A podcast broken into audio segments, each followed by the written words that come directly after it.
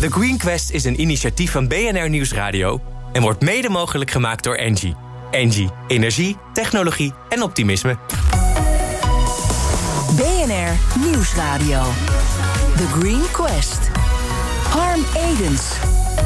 Hoe maken we samen een toekomstbestendige wereld? En welke innovaties in het bedrijfsleven dragen daar echt aan bij? Die zoeken we elke week in de meest zinvolle zoektocht van Nederland. The Green Quest. Daar waar de elektrificatie van de autobranche al aardig op gang komt, blijkt dat voor veel andere voertuigen vooralsnog een stuk lastiger.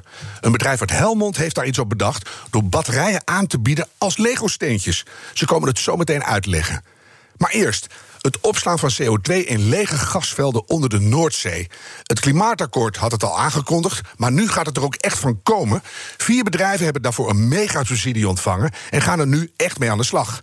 Gertjan Kramer is professor Sustainable Energy Supply Systems aan de Universiteit van Utrecht, tegenwoordig Utrecht University. Gertjan, welkom.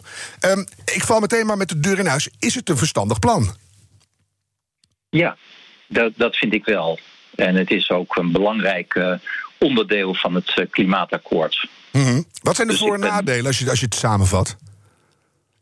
Ja, uh, kostenafvang en opslag. Hè. Ik denk dat we het over, we benoemen dat denk ik in de komende half uur kort als CCS. Mm -hmm. Afkorting Carbon Capture and Storage. Is uh, iets wat in het, de maatschappelijke discussie altijd wat lastig ligt. En het voordeel is heel simpel aan te duiden, denk ik. Van we verbranden nog altijd heel veel fossiele brandstoffen. Daarbij komt CO2 vrij. CO2 in de atmosfeer is een probleem. En als we het nou uit de schoorsteen, die CO2, weghalen -hmm. en onder de grond stoppen, dan zijn we er vanaf. Ja. Dat is het voordeel. De CO2 komt niet in de lucht. Mm -hmm. Maar het nadeel is eigenlijk ook evident. Je stopt een vervuiling onder de grond. En dat heeft altijd een wat oncomfortabel gevoel. Dat noemen we een end-of-pipe solution. Een oplossing aan het eind van de pijp. Ja. En de vraag is altijd, waarom is dat er nog? Ja, nou ja, dat is natuurlijk de vraag. Wat een, een onaangenaam gevoel, daar kan ik nog wel mee leven. Als we daardoor echt een betere wereld maken. Maar de tegenstanders zeggen ook luid en duidelijk. Ja, je maakt het de industrie, de, de oude vuile industrie, heel erg makkelijk. Op deze manier hoeven ze niet te veranderen. Wat zeg jij dan? Nou, dat uh, ten eerste dit een verandering is. Mm-hmm. Uh, maar inderdaad uh, is het zo dat het niet een radicale verandering is en niet wat uiteindelijk de industrie en waar we als wereld op de lange termijn heen moeten. maar het, het, het, CCS dringt zich eigenlijk op omdat het ehm, uh, we hebben de luxe niet om langer te wachten. Ja, we, we, we moeten hebben... nu iets gaan doen. En, ja, maar zou je het dan ook kunnen... Is, goed. Ja, er zit iets is... van vertraging op de lijn, dus ga je gang. Uh, er is uh, natuurlijk ook uh, heel wat afgepraat om tot dat klimaatakkoord te komen. en daarbij is ook na nadrukkelijk afgewogen wat kunnen we doen aan, aan, aan vergroening van de energie. Ja. En we moeten hierbij niet vergeten dat uh, als je kijkt naar alle megatonnen hè, die we gaan vermijden tot uh, 2030, dat het overgrote deel daarvan uh, wordt gehaald door, uh, door, door zon en wind. Mm -hmm. Maar dat is enorm uitdagend om dat gedaan te krijgen. Al die windmolens, al die zonnepanelen panelen, al die zonneparken te bouwen. Ja. Uh, en dit, die CO2-afvang en opslag, is aanvullend daaraan. Hmm, wel essentieel denk... om dat klimaatakkoord te halen, hè, want anders halen we die doelen niet eens. Maar zie jij dit nou als een tussenoplossing of gaan we dit stiekem nog tientallen jaren doen?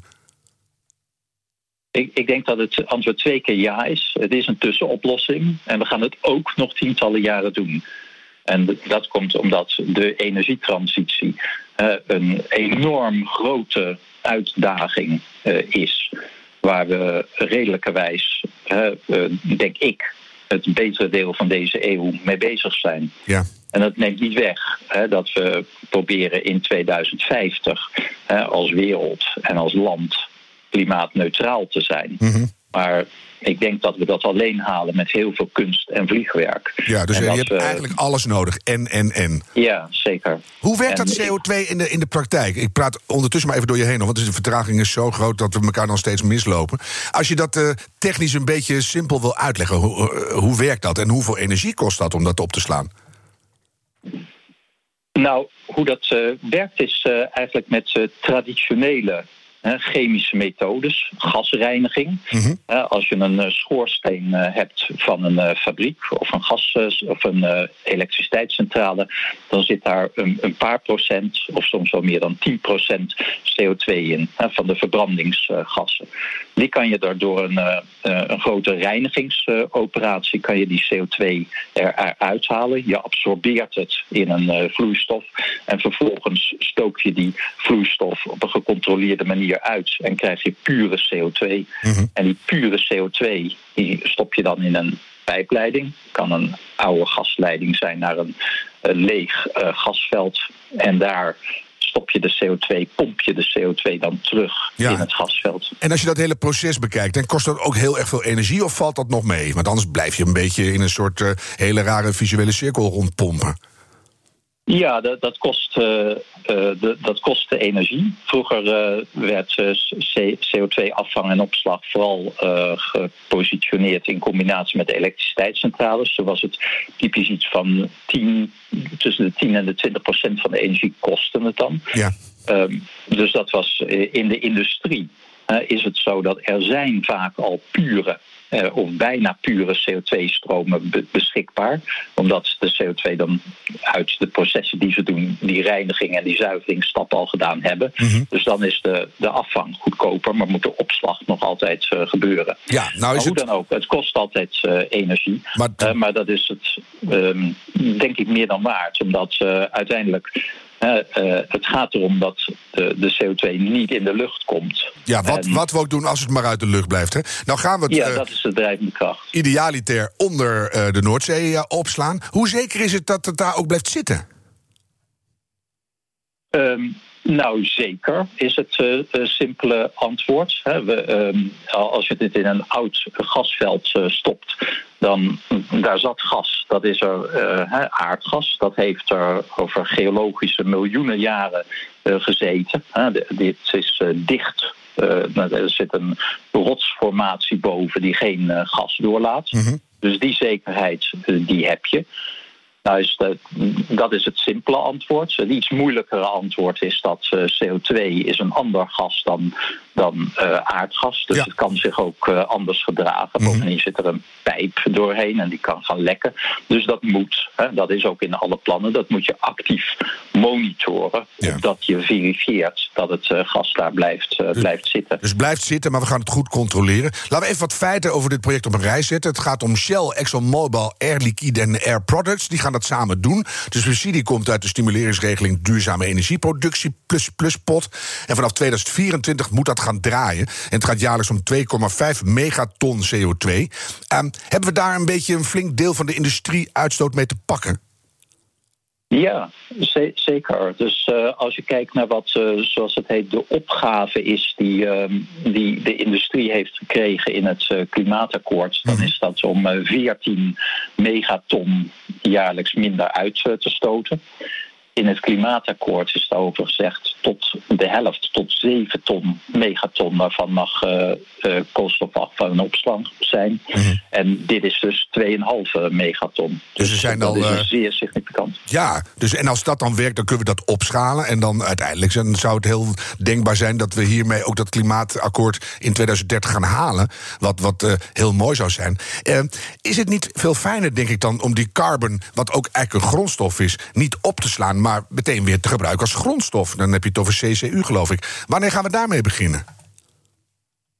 Ja, dat is eh, eh, zeker een eh, aan- aantrekkelijk idee. Maar ehm, hè, we moeten. en je kan ook CO2 als bron, al- als, als, als materiaal benoemen. Maar het vraagt wel heel veel energie om het weer in een nuttig product, chemicaliën of brandstoffen om te zetten. Immers, het was het verbrandingsproduct, dus we hebben daar energie uit verkregen door het te krijgen. Dus de omgekeerde vraagt heel veel energie. Dus dat heeft eigenlijk alleen maar zin. of dat heeft alleen maar zin als we heel veel hernieuwbare energie al hebben. Ja. Je zou kunnen zeggen als we het over hebben.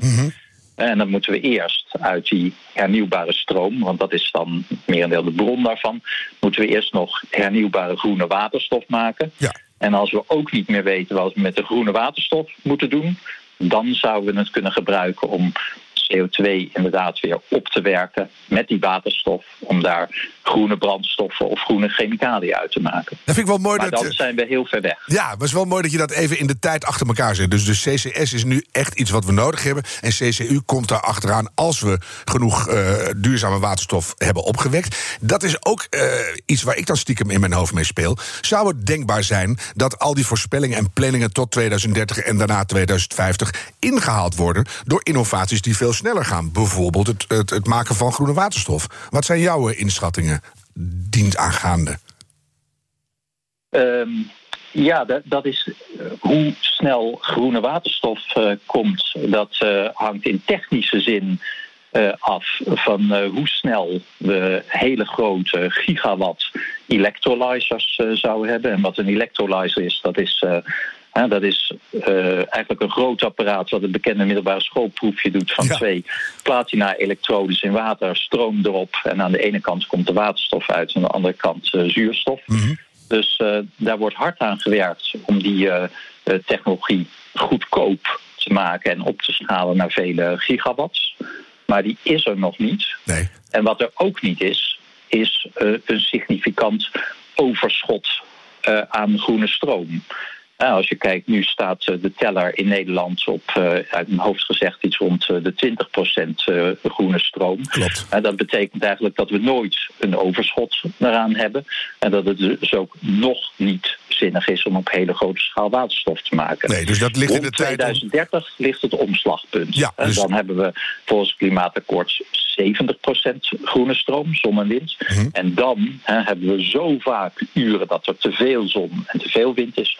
Dan komen die electrolyzers in beeld en dan hebben ze ook echt nodig. Ja, en dan gaan we tegen die tijd uitleggen als al die gasvelden onder de Noordzee vol zitten met carbon, dat het onder land misschien ook wel heel veilig is. En dan ga ik je weer bellen. Gertjan Kramer, professor Sustainable Energy Supply Systems aan de Utrecht University. Dankjewel voor de logische duiding en voor het hele gesprek. BNR Nieuwsradio. The Green Quest. Elke week zoeken we in dit programma naar de meest duurzame innovaties van Nederland. Vandaag nummer 31 in de Green Gallery, E. Leo. En dat klinkt ongeveer zo. I fill you up with bones that can never break. Take you to a darker shade of gray. Warm you like a sun that'll never fade. After the commercial introduction of our batteries last year, we're very proud to be able to say that our systems are currently being used by many customers in various industries. Ja, Bas Verkijk, uh, die, die zit hier. Die kijkt ook heel uh, energiek, mag ik wel zeggen. Welkom, Bas. En nou, van een afstandje luistert mee ons jurylid Wisse Hummel van Engie. Bas, de traditionele beginvraag. Zou je aan ons en aan de luisteraars willen vertellen... wat jullie innovatie precies inhoudt? Ja, nou, je introduceerde het al een beetje in het begin van, de, van deze uitzending. Dus uh, wij hebben eigenlijk uh, gekeken naar nou, welke applicaties moeten uiteindelijk ook allemaal elektrisch zijn. We kennen natuurlijk allemaal de elektrische auto's, maar er zijn ook allerlei uh, industriële machines. Moet je denken aan bouwmachines, landbouwmachines, logistieke karretjes. eigenlijk alles wat beweegt moet vroeg of laat ook op een batterij gaan rijden. Um, en dat zijn natuurlijk applicaties die in minder grote getalen gebouwd worden dan bijvoorbeeld de personenauto. Dus het zijn eigenlijk hele lage volume waar je dan naar moet denken. Maar, maar goed, tegelijkertijd hebben die applicaties ook behoefte aan een uh, goed batterijpakket dat goed werkt, wat ook betaalbaar is. En omdat er zo weinig van gemaakt wordt, gaan die bedrijven zelf dat niet maken. Precies, precies. Dus uh, daar springen wij in. Dus wij hebben een, uh, een batterijpakket ontwikkeld, eigenlijk een batterijplatform, die heel makkelijk op te schalen is of kleiner te maken is, afhankelijk van wat de applicatie precies nodig heeft. Mm -hmm. Dan moet je denken aan in de, het formaat, maar ook de energiedichtheid of de energiehoeveelheid die erin zit. bijvoorbeeld het voltage waar het op werkt. Nou goed, dat zijn allemaal aspecten die uiteindelijk een batterijpakket geschikt maakt of niet geschikt maakt. En wij kunnen eigenlijk met een standaard bouwblok een batterijpakket geschikt maken voor die applicatie. En die naam wordt steeds langer. Hè? Je krijgt nu een tailor-made plug-and-play battery service. Precies, precies. Wow. Ja. Aan, aan, wie verkoop je nou die batterijpakketten? Snapt de markt het al een beetje? Ja, dus wij uh, richten ons wel voornamelijk op OEM's. Dus uh, de fabrikanten van de, van de machines, fabrikanten van de voertuigen. Dus je ziet ook wel, natuurlijk ook hier in Nederland... Uh, zie je eigenlijk dat de vraag naar bijvoorbeeld elektrische bouwmachines... eigenlijk het grootste is van de hele wereld. Ook een beetje gedreven door de stikstofmaatregelen. Natuurlijk ook wel het klimaatakkoord. Ja, dus dat we zo'n klein prutlandje zijn, dus we moeten wel. Precies, dus we moeten wel. Nou goed, en daar zie je dus wel allerlei initiatieven ook op opkomen... van fabrikanten die dus ook die, die slag maken. Nou goed, dat zijn voorbeelden van klanten waar wij wij ons product aan verkopen. Ja, ik ga eens even naar jou vissen. Want we hebben natuurlijk meer batterijoplossingen gehad dit seizoen en vorig seizoen. Wat is jouw eerste reactie als je het verhaal van Bas hoort?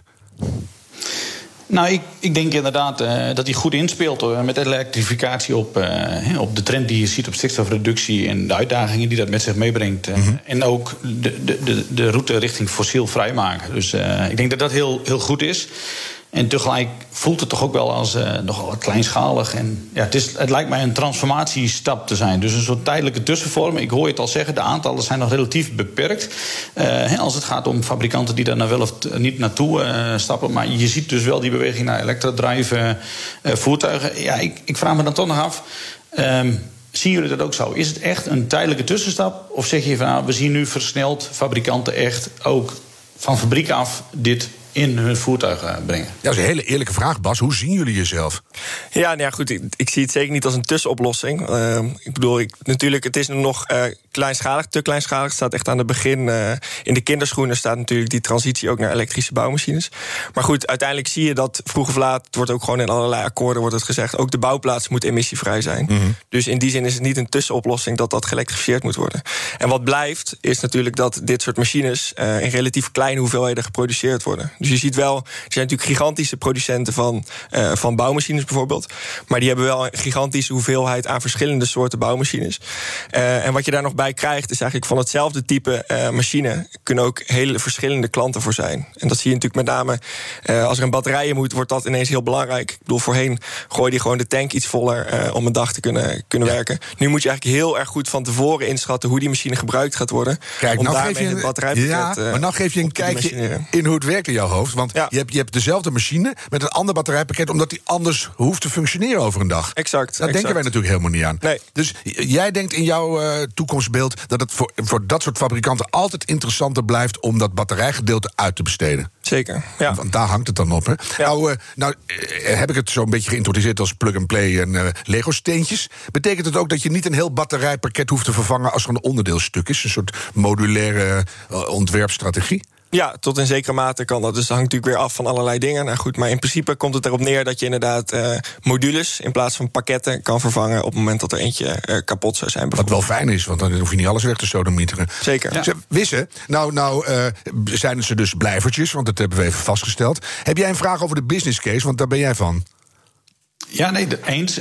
goed over nagedacht als je het hoort hoe het modulair is opgebouwd. En inderdaad op voorhand klinkt het mij ook wel als een toch wel een behoorlijke investering. Als je net nieuw apparaat hebt, je moet hem nog weer ombouwen. Dus ja, hoe zit het met de business case in dit geval dan ook specifiek voor de klant? En dan, de business case is niet alleen cijfermatig investeren vers opbrengst, maar ook eh, risico's, garanties, aansprakelijkheden. Wat, wat gebeurt daar? Hoe, mm -hmm. hoe ziet dat eruit? Ja, ja, als eerste misschien even goed om te, nog te benadrukken dat we dus niet ons richten op de ombouw van machines. In principe richten wij ons echt op fabrikanten van die machines. Uh, en okay. dat zorgt er dus voor dat die gewoon nieuwe machines, elektrische machines bouwen. Dat is wel een goede stap. Je gaat er niet eerst een verbrandingsmotor in zetten en zeggen: Oh, by the way, hier is nog een batterijpakketje. Nee, precies. Je nee. ziet wel dat dat ook gebeurt natuurlijk. Uh, ook doordat het inderdaad nog op kleinere schaal gedaan wordt. Met name voor de wat grotere machines. Voor de kleinere machines, compacte machines, zie je dat de business case voor de fabrikant ook al wat logischer is. Dus daar wordt gewoon een elektrische machine gebouwd. Mm -hmm. Ja, goed, dus dat, uh, dat is in ieder geval het antwoord daarop.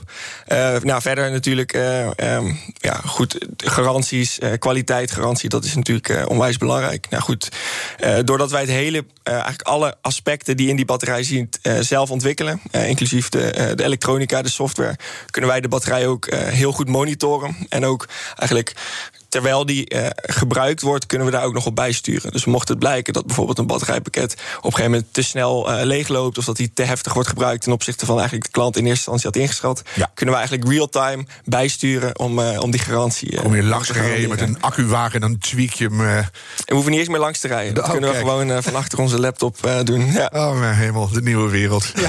ja, hebben jullie nog maar tien klanten? Je zei net zelf al, we zijn klein, we zijn aan, aan het opstarten, maar wel al twintig werknemers, dus dat gaat toch harder je denkt. En je richt je nou uh, vooral ook op elektrische graafmachines om uh, de markt te penetreren. Maar hoe is het met de bereidheid van producenten in het algemeen van andersoortige voertuigen? Zijn die echt bereid om die investeringen te doen?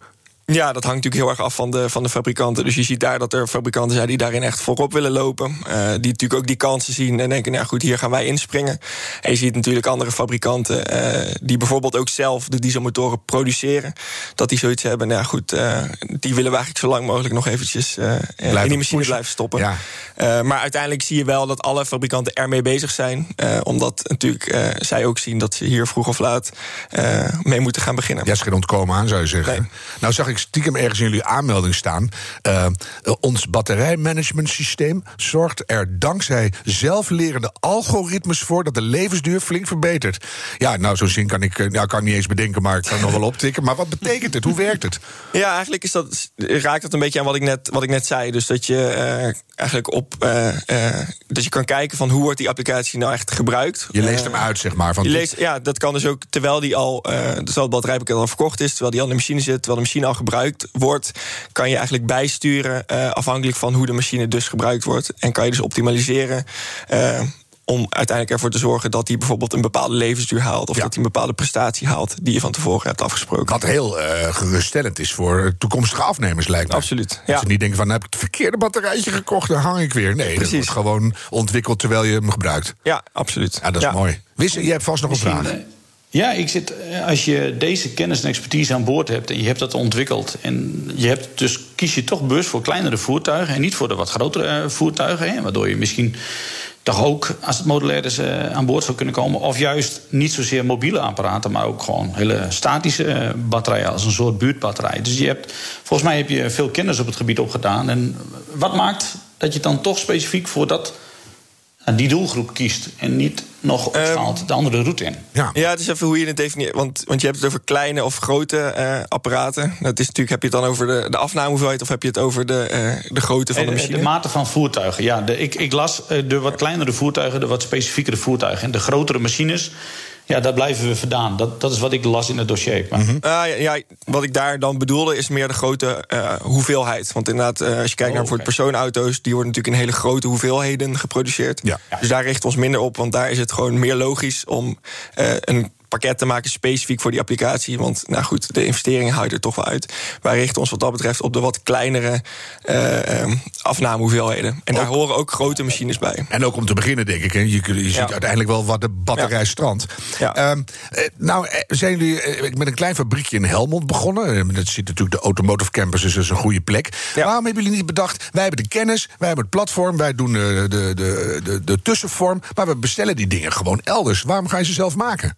Ja, omdat alles wat wij ontwikkelen, dus ook. Uh, ja, alles is zelf ontwikkeld in dat product. Uh, dus er is niet een plek waar wij kunnen zeggen: daar moet het geproduceerd gaan worden. Het is niet dat we inderdaad bij een soort van uh, batterijfabrikant aan kunnen kloppen: van wil je dit voor mij. Ze zijn er gewoon niet. Ze zijn er niet. Je nee, moest nee. wel. Wat is nou de grootste hobbel in de, de komende maanden en jaren? Ja, de komende maanden uh, en jaren staan natuurlijk in teken van opschalen. En dat is uh, op alle manieren opschalen. En dat uh, brengt natuurlijk ook op alle manieren uit, uitdagingen met zich mee. Nou, op korte termijn zie je natuurlijk ook in de supply chain dat er uitdagingen ontstaan. Nou goed, ik zei al, wij ontwikkelen en produceren dus alles zelf betekent ook dat wij chips bijvoorbeeld nodig hebben. Om, oh ja. uh, nou goed, daar hoef ik niet hoef ik in één keer. de hele wereld weet wat chips zijn volgens ja. mij tegenwoordig. Nou goed, ja, die, die, die moeten wij ook. Ja, die zijn gewoon op. Die zijn op. Um, nou goed, en natuurlijk, er zitten andere componenten in die wij, uh, die wij daarin ook moeten krijgen. Dus nou, dat, ik heb er in ieder geval zelf alle vertrouwen in, want er is ook een grote investeerder aan boord. Wissen in twee woorden nog één tip?